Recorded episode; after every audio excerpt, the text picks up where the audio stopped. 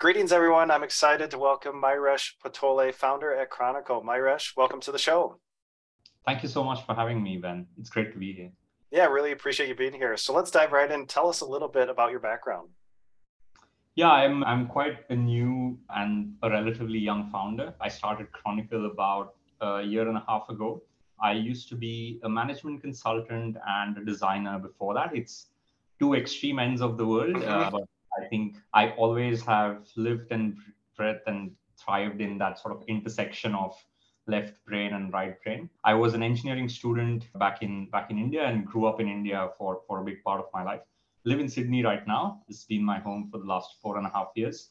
Uh, and building the company globally. So that's been that's been a nice experience. But yeah, hopefully that tells you a bit about about me. Yeah, that's great. I love that. So yeah, the management background, engineering student, like a, a nice combination there. I'm living in Sydney now. So tell us about Chronicle. What does Chronicle offer for products and services? So Chronicle is a modern format of storytelling. The reason why I call it that is because it's not a faster way to output slides. It is really trying to take a step back and reimagining what the ideal format for storytelling today is. A good part of that is trying to reimagine the experience for the audience because that's where these formats have really failed. So Chronicle enables anyone, any team to output highly impactful, stunning presentations, uh, but effortlessly. You don't have to be a designer. You don't have to know information design, motion design, or visual design to be able to get to an amazing output at the end. That's the promise for Chronicle, and that's that's the platform that we're building. Yeah. Okay, really interesting. Yeah, when I was on your site, I'm like, I think I could use your solution. I do a lot of create a lot of PowerPoint for my courses. So we'll talk about that later. So really interesting. So you said founded about a year and a half ago. So founded, what was that, late 2021 or? Yeah, it was founded around 2021.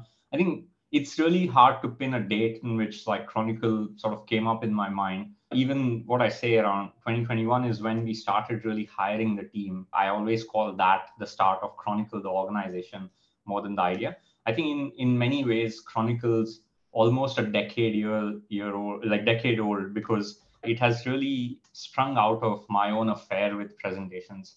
And contrary to what a lot of people believe, I don't hate PowerPoint or presentations. In fact, quite the opposite. I was quite good at it, or so I believe at least. And I was always known for it. It was quite an integral part of my identity, both at university and then at BCG as a consultant, and basically everywhere I went. And in an effort to truly answer the, this question that I kept getting asked a lot, which is how I make my presentations, that's where Chronicle started. So mm-hmm. it's been brewing for a very long time. There's a lot of internalized sort of learnings, thought processes, design approaches that are only now coming to, to surface. And then the company started about a year and a half ago but yeah it's really been around in my head for a very long time yeah. And interesting a little bit more about chronicle. So are you going after companies large small? Are you going after does you know designers freelancers? Who who is that target audience for you? I could see it could be a pretty big audience. Yeah at, at the broadest level i think stories are ubiquitous. Presentations are one part of of sort of storytelling, but you will see people telling stories every day. One, can almost say that every great thing that we've done as human beings kind of finds its origins in in a story that someone someone told at some point. Someone imagined a different world, and that's how things came about. I think as a starting point, we want to attack stories in the business world, in the office. Within that, there are obviously so many use cases that we need to prioritize among. So we've seen that in the early testing of Chronicle, this format and this value proposition resonates a lot with founders of medium to small sort of startups, those cutting edge teams that, that are first ones to adopt modern tools and productivity software. That's where it's it is finding its sort of early believers, and that's what we will double down on. We surely think there's a huge need there for better storytelling at in a, in a much more convenient way. So that's sort of the early focus. But there's no doubt in our minds that this is a very horizontal product.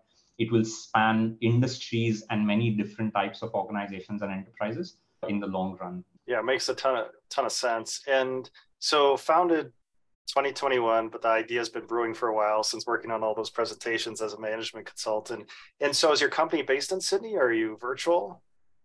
Based out of, as in the parent company is based out of Delaware. So it's a Delaware C Corp. And then we have sort of like subsidiaries in Australia and India. We are a global company from mm-hmm. from. Funnily enough, my my co-founder and I have known each other for for ten years. We were practically sort of hanging out every single minute of our, our uni life. Uh, but when since we've started Chronicle, we've met only a handful of times because he's in India right now uh, and I'm in I'm in Sydney, and we've kind of built that remote culture in the company. Mm-hmm. Uh, how that scales, how we go, yet to see. I, I think there are some really debates happening around how remote culture scales or works. But so far, the team's really bought into that way of working. It's really worked for us. We are able to deliver a product and we are able to do good thinking in this flexible lifestyle. So for this small team, it's really sort of working out. Yeah. That's great. And tell us about your current team size. It's 15 people, so very small, or I mean, relatively big yeah. for for for sort of your appetite. It's largely focused on product. So it's the two of us, the founders. We have about seven engineers. The design team is largely here in Australia, and, mm. and a lot of those are essentially just my colleagues from from the past uh, I think that's been a very satisfying experience to pitch this in in its early days and and in in a place where there was no shape or form to it to some of my colleagues and see them really believe in it and find sort of true conviction in the opportunity and, and join me on the journey. So yeah, there's there's 15 people, mostly designers and engineers, one product person who's based out of US, and the two of us founders. Yeah. Okay. And I was on your site and it looked like there was a beta sign up. I didn't see any pricing. So are you right now pre-revenue and just on onboarding early adopters? Yeah, in a in a closed beta, and I think we are we are if I'm being very transparent and, and honest, we are a few ways away from monetization as the journey. I think that will come as a as quite a logical and obvious next step after we drive some growth and see some adoption happening and some of those PLG loops turning.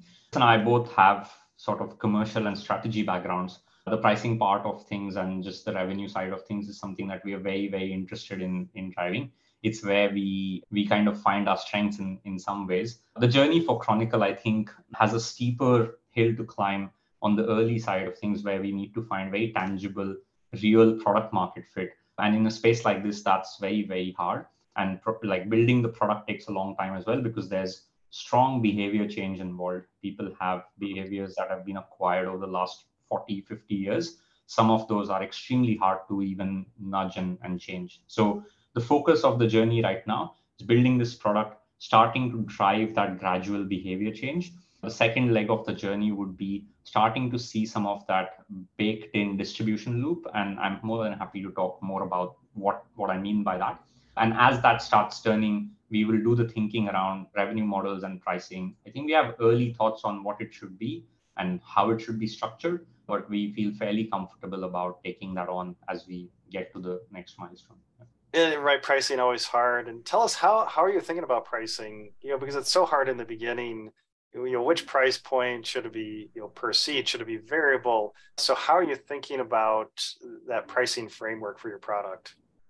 It's funny you say that. I mean, in context of Chronicle, I haven't spoken to a lot of people about pricing because the conversations are always about the product at this stage, right? Mm-hmm. But if I go back to my consulting days, pricing was what I was always sort of, I wouldn't say known for, just an associate, but it was my passion sort of topic. And I came from a consumer background in consulting. So pricing was extremely important. And in a market like India, for, for consumer goods, pricing is an extremely sensitive topic for customers. So I, I, I, remember thinking quite hard about it. I always think about pricing in, in three lenses. Mm-hmm. First one is just purely what value we are driving for, for our users and having a really good sense of that. In presentation space, there are some interesting ways to look at it. It's not just the money that people are paying for the software. I think that is not the best proxy for a product like this.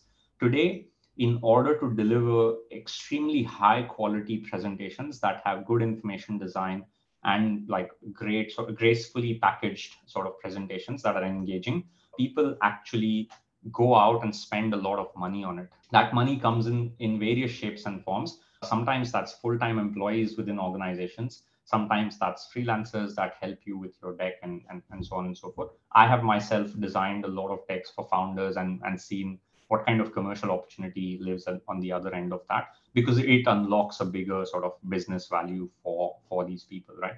So i think the first one is value for our customers which i have no doubt is extremely high and we can easily put put a pin on on what that value can be. The second is just sort of alternatives and, and competition to so to say. I think productivity software has become as in it's quite proliferated in in the kind of people that we want to target. And there are some easy benchmarks to see the sensitivity or and, and the willingness to pay for our from our customer side. So if you look at tools like notion if you look at tools like figma all of them have different value propositions and different degree of the value that they add. But it kind of gives you a sense of what is the willingness to pay there are enough presentation products that have their pricing put out publicly as well so you can always easily benchmark and find sort of like the appetite of, of, of the customer in, in some ways. I think the third is just what makes sense from us for from a cost standpoint, what we need to survive. I don't think that is a limiting factor in a in a company just set up like like ours for a for a traditional B2B SaaS freemium subscription model company, which we would be. I don't think we will ever have cost-based pricing. So mm. the analysis really is thinking about what is the willingness to pay from, from our customers, what is the appetite, which is informed by w- what the value is. And I feel quite comfortable that a standard sort of per user per month kind of pricing will will work quite well for for, for this product. Yeah. Okay. Yeah, really appreciate you sharing the, the framework. So the value that you drive, looking at alternatives and competition, and just you know maybe from a cost perspective, so your your company can survive. So how you know always interesting. How have you found your early adopters for the product? Is it through your own network, or how did you find those guys? Yeah, a lot of it is essentially our own network. I think the the good part, and in some ways the double-edged sword, I, I would say, about this space and about the problem that Chronicle is solving is that the the problem is almost it like I haven't met a single person who has been a naysayer of the problem, which is which is great. It's validating that we are actually solving a real problem that is widespread, and it is a very deep problem, one that is not very easy to solve. And I'll, I'll tell you why I say that. The there is a mistake that people make in this space, which is to think that the problem here is that it's slow and tedious to make presentations. That is a red herring, in my view if we make presentations faster, we don't really solve the problem, in, in my opinion. The problem is that it's extremely hard to make great presentations, but at the same time, it's extremely easy to make bad ones. And therefore, the solution has to be to enable people to make great presentations, of course, but really the unlock is to curb people from making bad presentations. And so in order to solve that problem, I think we'll have to take a take a slightly sort of different approach. Mm-hmm. Yeah, sorry, I digress. Yeah. I think you had had a slightly yeah. different. No, that's interesting. Yeah. And mm-hmm. now looking, you recently raised some capital. So how much capital have you raised to date now? We've raised 7.5 mil so far. Uh, that's that's largely two really good institutional investors coming on board on the cap table. That's Accel, which is mm-hmm. undoubtedly one of the best investors across the globe, and Square Peg. SquarePeg, SquarePeg's based out of Australia. They have presence globally. They've invested in companies across the globe, but they are really just down the road. And I, I really value that relationship with Paul, who is the co-founder of SquarePeg, and James, who, who works there. They've been amazing partners in the journey so far. Yeah. All right, so 7.5 raised. And I also noticed in your press release, there are also some angel investors along the way, some big brand names, Apple, Google, Meta, Slack, and so on. So tell me about that. Were those early investors and then you did an additional round. So tell me about these angels because those are some pretty big names. We got all our like all the investors came through singular sort of round. So we've done sort of largely two rounds. First, Accel has been with us since day zero before mm-hmm. we uh, had anything. So they're really truly the early believers. Most of our angels joined post Accel, mm-hmm. and really it was quite a proactive kind of move from us because after we got Accel on the cap table, there was a lot of inbound just based on on that, and it was an interesting experience to navigate the interest that we had and so many learnings from just that exercise. We really formed a, a very good process of organizing and then finalizing our angel allocations. And, and and and we still sort of have a pretty good method to go about it for for our future. But yeah most of these joined post accel and the thinking here was we sat down, Tejas and I, and listed out the five big areas that we will need help in and are going to face like challenges in and have will have to solve some big meaty problems in. Those areas were very clear. And I think to in, in hindsight, I think those were the right areas. we will keep learning more. And as we learn more, we'll find find new sort of areas to focus on. But these were design and designing sort of new mediums and formats. And therefore, you will see a lot of these operators from social media platforms because those are the companies that have truly nailed the presentation and storytelling formats of today, not the actual mm. presentation. Second was technology, something that is quite critical and a backbone of how we execute. And so very, very important for us. We will obviously need help there, and we have some really good people who are helping us out there. There's go to market and distribution. It is often said that the there are two pillars that the success of a product like this rests on. First one is product and its value proposition, but the second is its distribution. If you fail in either of these, it, there's there's no legs. So it has a very strong product-led growth angle. We wanted to get people who can help us, advise us, and have gone through the motions of setting up a product-led growth flywheel. So there's a few people who can help us in that. And then there are connectors who kind of help us access deeper parts of the ecosystem, who can help us connect to people that we, we value. So it's kind of a combination of these these operators, individuals who are actually bought in. We always love to talk to other founders because there are some things on this journey that you just cannot learn through reading and sort of like through academic sort of yeah. in, in uh, so yeah, there's founders on, on there as well. Yeah. Do, do you think? Do you ever think you'd be an acquisition target for Canva? it's a good question. Try to avoid it. Just think about um, that, right? Designs, presentation, storytelling. I, you know, I use Canva myself, so it just seems like a fit there. I mean, it's a logical thing for a company of that size to do. Um, mm.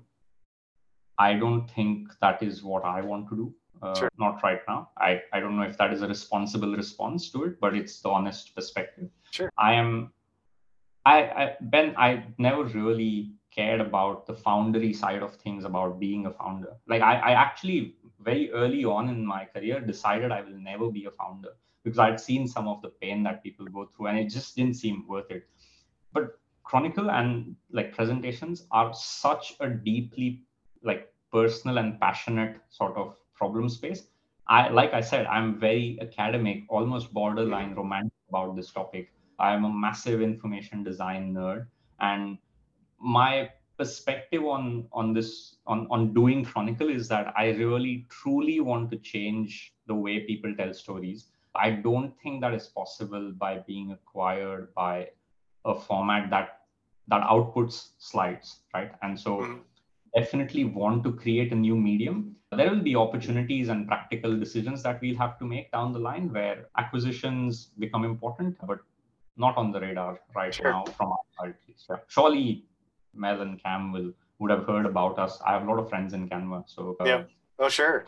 And maybe. so, yeah, with the seven and a half million raised, so did you sell the story to your investors first to raise the money to build the product? Did you build a little product and then demo? Tell me about the, the timeline with that raise.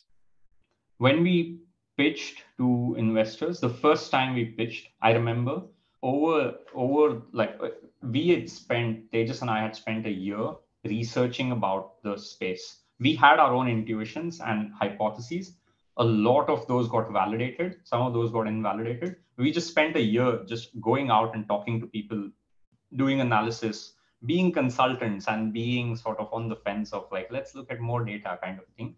So we we were still holding on to our jobs and, and validating this in the market once we got conviction and really that moment was when we realized okay people don't want more freedom they just want more convenience as creators mm-hmm. And that the consumption experience is really broken we we both left our jobs the first thing we did after that is i wrote down i created this document that we still sometimes refer to today which was the big vision document which is what are the seven big things that chronicle needs to have and achieve as the big spaces that we'll think about. We're still only in the first two of those seven, but I think that was the first investment I did personally. The second thing I did was I started designing a prototype that demos Chronicle. So we actually never sent out slides. We always showed this interactive Figma prototype to people because it was hard to explain mm-hmm. what a mm-hmm. new format, what an interactive presentation might look like. Uh, but when I showed it to people, it was the same sort of I could see the gleam in their eyes, the same one that I saw in my audience for the last 10 years. And that that was sort of the turning point for every pitch that we've done. And so that's really where we raised. It was an interactive prototype, a very clear perspective of uh, what Chronicle can be, the opportunity. And when people are at the consumption side of that that interactive prototype, it was a slam dunk for most of the people that we showed it to. Okay, so interactive prototype that you could pitch so they could get a, a, feel for what you're trying to deliver here on the storytelling side. And so from there, then pitch your story, raise the money, and then then started developing your first MVP. That is right. We as soon as we raised the first bit of capital that that that we needed, which was 2.5 million, is what we raised first, and then then we raised five mil later. It was funny because we had barely used anything from the 2.5 when we raised the next five. But anyway, mm-hmm. the first, as soon as we raised 2.5 mil, we we stopped for a second and just invested a few months in getting the founding team together. There was no way to progress without that team, and I think that was the right investment to do. In fact, in hindsight, we even rushed that a little bit. Like mm-hmm. we set ourselves a very aggressive target of hiring this team in in a month. We realized that's kind of unrealistic but the first order of business was to get the right people involved. Uh, as soon as we had this sort of threshold of people in there, we just started building right away. We started, we knew there was going to be a big period of experimentation in Chronicle. And mm-hmm. so we mm-hmm. just started with that right away. Yeah. And with that raise, that's a decent size raise for a seed round overall, the seven and a half. Any lessons learned in that process that you'd like to share with other SaaS founders? Oh, 100%. I think so many lessons. And I've been pitching for a long time, as in, even in my job before this, I was a venture architect. My, my job was really to come up with investment cases for new concepts. So I was making hundreds of pitch decks in like a span of months. I was constantly making pitch decks and pitching those to prospective investors, most of them corporate investors. But I think this might sound like a fluffy like realization, but it was a bit of a social experiment that I did as I jumped from a consulting role into doing a startup as well. Investors and just the world in general, employees, users, investors, everyone really values authenticity. Like painful, sharp authenticity is what really gets you very far along. So when people asked me questions in the first time that I pitched and I did not have answers to them, I just looked them in the eye and said, I really don't have an answer to that. Mm-hmm. And they were okay with it. We had a better conversation than if I put on my consulting sort of voice on and sort of put some answer out there. So I think the first lesson was just be authentic. I think there is this weird epidemic of being flowery around like building a startup that's going around. I, I don't know why that is. Maybe there are a lot of stereotypes about being a founder or building a business, but just be plain and straightforward. And investors love that. Both prospective and your existing investors would love that. And they really value that in founders, is what I've, I've learned. And I think other founders can truly benefit from, from that aspect of things. I think it's very early to say that as a learning. I always think it's these learnings are in hindsight to some extent. So mm-hmm. we'll find out if I'll shoot myself in the foot by being too authentic. But that was the first one. I think more tangible learnings around what your pitch deck should have. There has to be, and I believe this about presentations in general. If your pitch deck doesn't move your audience, if it doesn't evoke an emotional response, and that is harder in some spaces compared to others. I, I it's rich coming from me who's making a startup about storytelling. But if your pitch deck doesn't invoke an emotional response, it's never to work. There's no chance. And I, I saw that like some people get it instantly, right? And it it invokes a little bit of an emotional response in them. Some people have that emotional response, but they don't fully understand what Chronicle can be or is. I think I I'm I engage for a follow-on discussions with those people as long as it has hit some point that is that is a bit emotional for them. So I think look for for that kind of hitting that emotional note with people is the other like thing that I would suggest founders. My pitch deck, for example, did not have a market sizing slide. Uh, and that's not me being ignorant about it. Uh, I think that was just because people knew that this is a $50 billion market opportunity. No one ever asked me that question. So there's no point in putting that, that thing in there. on the other hand, I spent a lot of time telling them the Genesis story. I showed them pictures and YouTube videos of me talking about how to make presentations because that that is truly where it started. So I think having those things in there is is really important. And the last one would be what I refer to as baiting. I think what founders don't do enough is they don't realize or spend enough time understanding what are the que- like uh, anticipating what are the questions that they are going to be asked. So the first 10 times you pitch your product, don't look for validation. Just look for the first question that the person asks and have a slam dunk answer ready for that first question. For places where you actually have a really strong answer, don't put it in the pitch deck. Let someone ask you that question because then you can hit it out of the park. I think that that that drama of storytelling I think is very important. And I personally have a lot of fun sort of thinking about this and delivering this this sort of pitch and, and, and story. But yeah, those those would probably be some of my haphazard learnings recommendations. Yeah that's great and i love that that baiting about don't if you know you've got those slam dunk answers don't put that quite in the pitch deck so you can nail that when they when it comes up so i love that. So Mayuresh, as we wrap up here tell us what's next for chronicle. It's being very deeply focused on getting the best products in product in hands of our users. There are huge things to be done on chronicle. We've made very rapid progress. Chronicle take chronicle's taking really amazing shape. I'm quite excited about what, what we are building. The next step is really just increasing our, our beta and giving access to more and more people, hearing what's working out for them, and really finding those first few people who would just love the product. It is a it is a highly opinionated product. So not everyone's going to like it as, as a starting point. But we really want to find our early believers, our champions, like ambassadors, evangelists, and then go very deep on solving their problems. So that's going to be the focus for the next year product and customer. I love it. That's great. So if our listeners would like to learn more about Chronicle, where should we send them online?